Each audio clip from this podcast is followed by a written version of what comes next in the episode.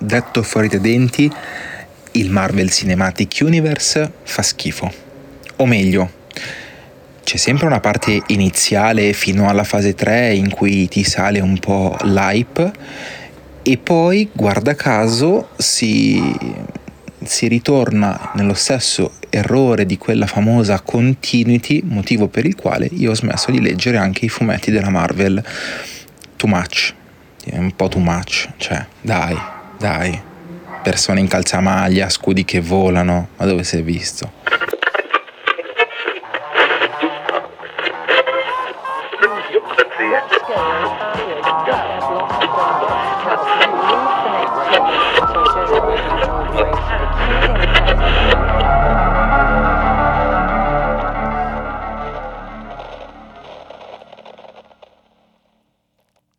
Fosse solo quello il problema che ha creato la Marvel nella nostra cultura e società, ragazzi. Ma magari fosse Eh, solo quello che ha detto Ha Mattia. scoperchiato un vaso di Pandora non indifferente, ma chi l'ha scoperchiato? L'ha scoperchiato Mattia da Cinisello Balsamo. Dalla, dalla morbidissima Cini. Cinisello Balsamo. che salutiamo, grande Mattia. E purtroppo la sua opinione è soltanto la, la punta, la punta dell'iceberg dei problemi che ci sono intorno al Marvel Ma Universe. voi avete... Che tipo di familiarità avete col Cinematic Universe della Marvel? Vai, Ste. Allora, ho visto in ordine sparso qualcosa. Sono fermo Iron Man. Uno. Avevi, avevi 11 anni quando è uscito. No, in realtà ho visto anche Spider-Man Homecoming in aereo, mi ricordo, Ok. perché ci sono dei punti girati in Trentino e volevo vedere. Eh, e basta. Poi no, ho visto... Fa ridere. Perché? Vedo Spider-Man per, Ah, per per il. Trentino. Vabbè. Sì, sì. e, le cose più lontane. Qualcos'altro sicuramente ho visto, ma non, non ricordo.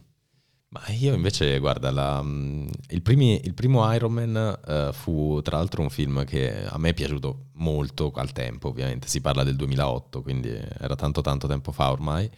E, mm, però non... Cioè, comunque vada, non mi è scattata la roba di guardarmeli tutti, quelli della Marvel. Mi è piaciuto proprio solo Iron Man come film a sé stante. Già Iron Man 2, no, non, cioè non più così tanto. Mi hanno fatto vedere Capitan America, mi sa.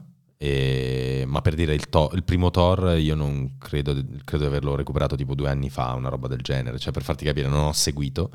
Però mi, mi hanno trasportato, trascinato degli amici a vedere eh, due, gli ultimi due Avengers, quindi eh, Infinity War ed Endgame, che li ho trovati una quantità di fanservice talmente sfegatato ed esplicito che ho detto, bah, vabbè, mh, spero che gli altri film siano decenti, che io non ho visto, ovviamente. Mi hanno offeso tutti per non aver visto ehm, Doctor Strange. Doctor Strange, esatto.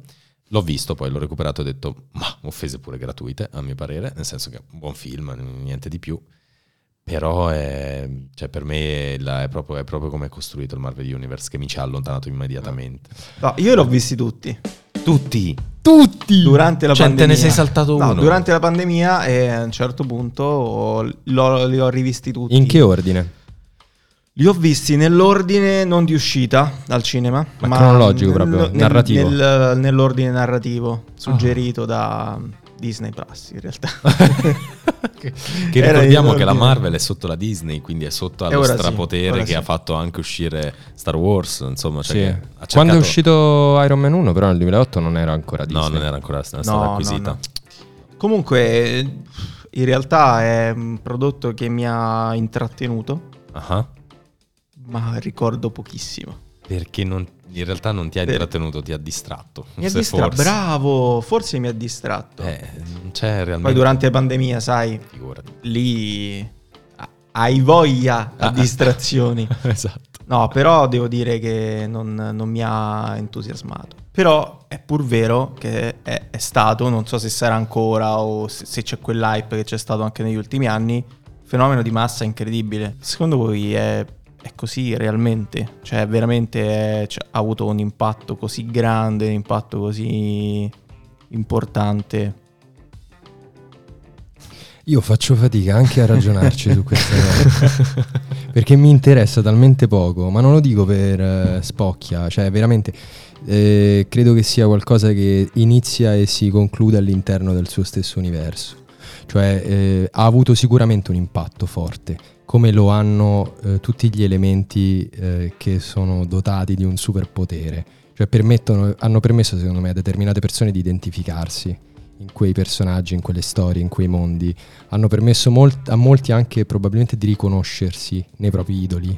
Persone che magari prima erano considerati noi nerd, eh, gli sfigati, eh, oggi invece vivono di una, di una gloria che è giusto che celebrino. Però quello che è successo con il cinema, questo punto di vista, al di là dei fumetti, eh, secondo me poi mh, se è iniziato come celebrazione di quel tipo di persone lì, che erano appassionate a quei personaggi per quello che significavano, a quei mondi per quello che erano, eh, sono diventate poi il prodotto eh, dato in pasto a una massa che in realtà lo vede solo per distrarsi.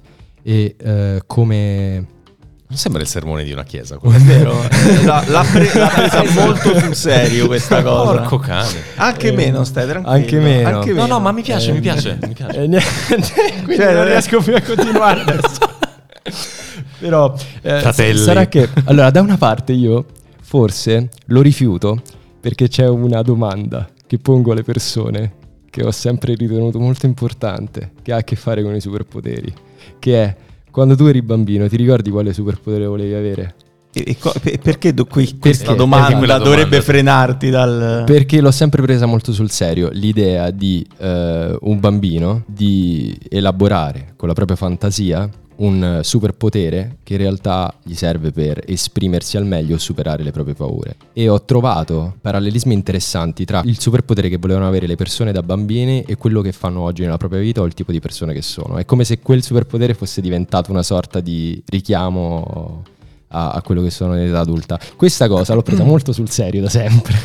Qui non vede, Non riesce a scherzare. non Non legge riesco. nulla che abbia a che fare con i superpoteri. Però Esatto. non è vero perché i superpoteri in realtà in altri ambienti, non quello della Marvel in particolar modo, li ho apprezzati molto. Ad Eh, esempio? allora, per esempio io sono innamorato del fumetto di Watchmen di Alan Moore. Il film poi l'ho visto, è di Zack, Zack Snyder che è un regista che non sopporto No, e infatti il film non credo che sia una buona trasposizione del fumetto, nonostante questo era talmente affezionato che se riguardo dei pezzi ogni tanto un po' me l'ha riportato in vita. Andando oltre a questo, la cosa invece che mi interessa del fenomeno di massa qua è degli attori che interpretano i, i supereroi. E infatti qua io volevo arrivare in realtà mh, molto rapidamente. Ci sono due aspetti della Marvel che io tocco proprio a livello cinematografico e produttivo, paradossalmente. Ehm, prima di tutto quello che dicevi tu Jonathan, molto interessante, il fatto che un ragazzo nato nel 2002, il primo film che ha visto probabilmente è della Marvel. Cioè, noi abbiamo visto per primi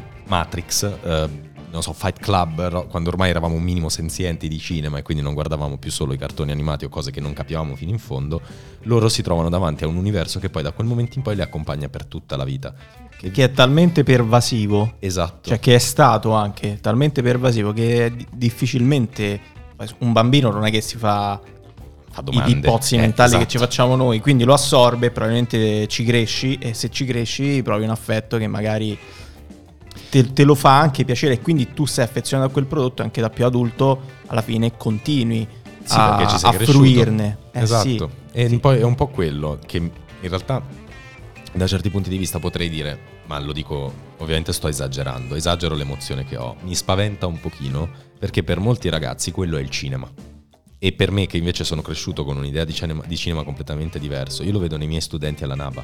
I miei studenti alla NABA hanno perso affetto per il cinema perché per loro è quella roba lì, è il troppo, è il, il- il- il supereroe, è il. cioè, i nerd hanno vinto da un punto di vista di commercio anche adesso. Hanno stravinto troppo. si stanno vendicando. Troppo. A parte Hai la vinto vendetta, troppo. Che sicuramente c'è di mezzo come emozione la vendetta. Ma il problema qual è? È che ehm, tutti questi film, tutte queste eh, narrazioni, io eh, le interpreto come delle narrazioni un po' poco sensibili. Cioè sono delle narrazioni un po' ipertrofiche, come uno che va in palestra e dice ho i muscoli giganti, ma poi non riesce a tirare su una- un peso perché non è quello della palestra, capito? Non lo, usi- non lo fa in maniera funzionale, lo fa in maniera quasi solo estetica. Ecco, il tipo di narrativa che io ho visto diventare la Marvel, perché non è iniziata così, ma lo è diventata col tempo, è una narrativa che è diventata sempre più estetica, sempre più fanservice, sempre più accumulo, perché quello fai quando continui a fare la stessa cosa, ripeti lo stesso esercizio sullo stesso muscolo costantemente. Ah, Perché a un certo punto eh, le persone hanno iniziato a chiedere di più.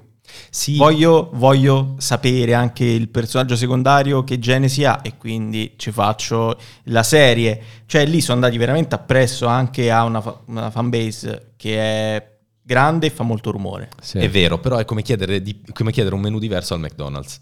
Sì, sì, Cioè, no, ma infatti... hai- il limite della qualità. Secondo me poi eh, quando, quando è così, come dire, svacchi. Cioè, Esatto. nel, nel senso a quel punto sai perfettamente che i soldi li fai eh, se, se dai al pubblico quello che il pubblico vuole, a quel punto inizi a dare al pubblico quello che il pubblico Certo. vuole. Tipo lo Spider-Man con... eh, con che- tutti che- i vecchi. con sì, tutti- sì.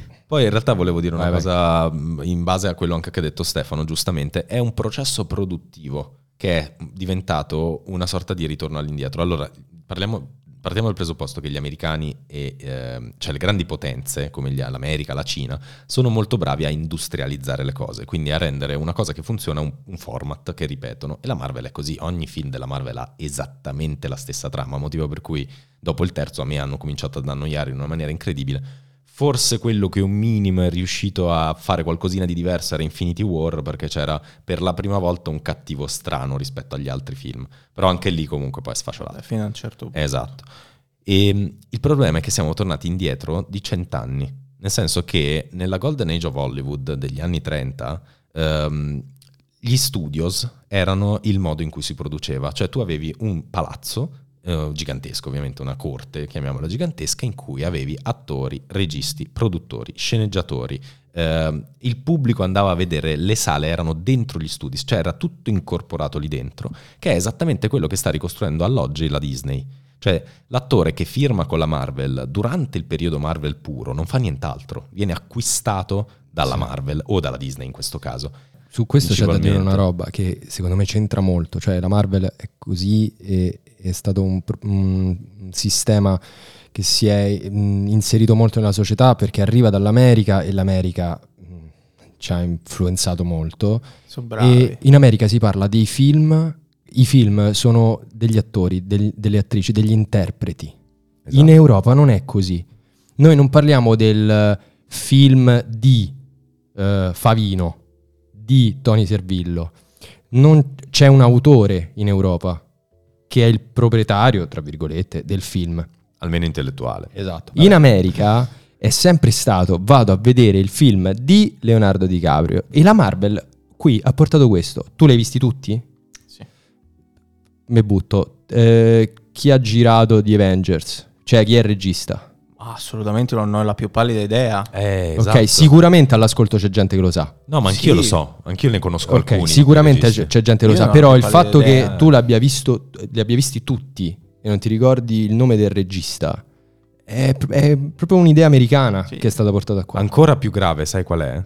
È che nessuno sa che lavoro hanno fatto sul- nella Marvel gli sceneggiatori. Cioè, chi scrive il film non è che ha preso il fumetto e l'ha messo in un film pari pari, l'ha rielaborato, cioè Beh, ha tagliato chiaro. cose. mess- Eh, è chiaro, però tu conosci il nome di uno sceneggiatore che l'ha fatto per la Marvel. Qualcuno ha mai, no. è mai andato al Comic Con dicendo Ah, ho conosciuto lo sceneggiatore di Iron Man. Dai, il problema è che proprio diventa lavoro industriale, non è più Ma certo. cultura, è un'altra cosa. I fumetti forse hanno più cultura perché sai il disegno, voglia. la, sto- la storia, la C'è sceneggiatura. anche un tipo di fruizione che è differente, Esatto. c'è più tempo. più- Invece lì è bam, bam, Eh, un film all'anno. 5. Pensavo una cosa sugli attori scelti. Perché, per esempio, quando uscì il primo Doctor Strange, il fatto che avessero scelto Benedict Cumberbatch è, è sembrato quasi la Marvel che fa un film impegnato. Perché sceglie un attore di un certo tipo che fino a quel momento era un po' de- definito, insomma, da, da altre- da altri lavori che aveva fatto. E l'hanno rivenduto anche un po' così, no? Come un personaggio differente dai soliti supereroi, come un film più impegnato. E infatti, tanta gente che magari non ha visto tutti gli altri film è andata a vedere Doctor Strange Per Benedict Cumberbatch. per- Certo. sì, perché pensava di vedere un prodotto che si discostasse e che fosse più autoriale. Secondo me questa è stata un Sì, po' una cioè, strategia. capito? Però- il Cioè, pensiero che un no, no, prodotto sia è- autoriale per l'attore che ci sta e non per il regista. E questo è, infatti è, è- è la cosa, è la cosa che dicevate voi che mi ha fatto riflettere. Ho pensato a, a questo perché tante persone che non, gua- non hanno guardato, comunque non sono fan di quel mondo lì, però il film, anche col secondo che è uscito, che tra l'altro non, non ho visto, non sono andato a vedere il, il film perché quella storia lì, col fatto che l'interprete fosse un attore di, di quel tipo, eh, si, si discostasse un po' da tutto il resto del, del Cinematic Universe. Il punto secondo me tanto è questo, è il motivo forse per cui ho capito oggi che eh, non, ho- non sopporto molto Marvel, Marvel Cinematic Universe. Oggi l'hai capito. Sì, è che Oggi di hanno più. distrutto proprio l'autorialità in questo senso. Cioè, adesso mentre parlavamo di nuovo di questa cosa, pensavo a tutto ciò che parla di supereroi ma sta al di fuori della MCU e pensavo, prima abbiamo parlato di, per quanto non sia un autore che ami, eh, Watchmen, ma mi ricordo benissimo che l'ha diretto Snyder. Abbiamo parlato della trilogia di Spider-Man che non appartiene all'MCU e di Sam Sam Raimi, Raimi. si, parla, si parla di... Batman di Nolan, Batman eh, di Batman, Nolan. Batman di Nolan, L'ultimo Joker. l'ultimo che- Joker, Todd Phillips, cioè mh, sì, con Joaquin Phoenix, cioè top- di Todd Phillips, di Todd No, Phillips però- se ne è parlato. Certo. Sì, sì, è vero. È vero, vero. Ma tra l'altro adesso tra- io non ho ancora visto l'ultimo Thor in cui torna Christian Bale, mi pare, nel ruolo del cattivo. Christian Eh, Bale. e eh, sì, c'è il, il Batman di Nolan. Ah sì? Eh sì, fa il cattivo. Vabbè, comunque, in ogni caso, eh, il, il problema principale sta nella- anche nel tipo di narrativa, c'è poco da fare. Cioè, i film Marvel non hanno mai innovato la loro formula e questa cosa, dopo 14 anni, per un, per un ragazzino è, è è passione, cioè affetto. È Don Matteo che dura 11 anni, sempre, sempre uguale su se stesso, solo che ha un target leggermente diverso. E, e la la Marvel il problema è che dopo che il ragazzino ci si è affezionato, mantiene quel contatto perché è, è come essere cresciuto, come cresci con le serie TV. Perché tu segui le serie TV? Perché ti affezioni al personaggio, perché vuoi vedere come, Certo. come andrà a finire a lui, non te ne frega niente a un certo punto della narrazione, a meno che la serie non sia molto breve, tipo Breaking Bad, 5 anni. E, e quindi vuoi che la narrazione sia importante, ok? Ma una serie tipo Friends, che è andata avanti per 10 anni, al terzo anno te ne fregava niente di cosa succedeva alla trama, volevi vedere i personaggi era solo come affetto avanti. per il Esatto. personaggio. Certo. Esatto, la Marvel ha usato tutte queste tecniche che purtroppo, lo dico, dal punto mio di vista sono molto più di vendita che di narrazione È chiaro. È e, e le ha applicate tutte assieme. Quindi vuol dire che cosa ha fatto? Ha preso una nuova generazione e l'ha disillusa di quanto sia bello narrare una storia con sensibilità e con affetto reale per dei personaggi che però fruisci una sola volta. È solo un continuare a fare soldi. Certo. Se- E se forse così. siamo arrivati al nocciolo. Ok, vabbè, se non, era, nocciolo, non era non era difficile. ci siamo passati Però attraverso alcune ci siamo arrivati bene. Ci Penso siamo che arrivati siamo. bene. non- allora, io tendo a non dire mai no, che una cosa fa schifo No, e non, no, pe- non mi sento non di dirlo. Non allora non giudizio. fanno schifo. No, non no, no, perché, no, perché poi eh, dietro in realtà ci stanno professionalità importanti dal punto di vista di come Ah, le girano, post-produzione, effetti speciali, tanta roba. Eh, quindi non direi che siamo d'accordo con Mattia quando dice che fanno schifo, però sicuramente abbiamo dato una nostra opinione. La cosa che mi rimarrà di più è il fatto che comunque Don Matteo non è un supereroe minore di tutta la MCU. No, anche Beh, perché fa, cose molto, fa cose molto più incredibili. È il supereroe eh, di cui non sapevamo di aver bisogno. Ma anche perché Don Matteo, ragazzi, cioè, vogliamo dirlo, regala la vita eterna. Cioè, la gente che segue Don Matteo vive di più. Va oltre gli 80 Certo. anni. Capito? Cioè, vuol dire che ti allunga la vita Don Matteo. E Guarda poi un super- Thor va in bicicletta? Thor non va in bicicletta perché Thor può prendere il martello e far, farlo volare. Ma stesso. troppo facile È così. facile così. Arrivaci in bicicletta Eh, fino a- al pianeta. Poi Thor, se vogliamo dirla tutta, Thor è un figlio di papà. Perché No, è figlio di Perché Odino. infatti Thor è un figlio di Dio. E invece Don, Don Matteo Matteo c'è dovuto arrivare a parlare con Dio e non è la stessa Eh, non cosa. è proprio uguale, È non è proprio uguale. Don È Matteo è il supereroe. Grazie, Raul Bova. Che c'è. Ah, No, no, Terence Hill. Terence Hill.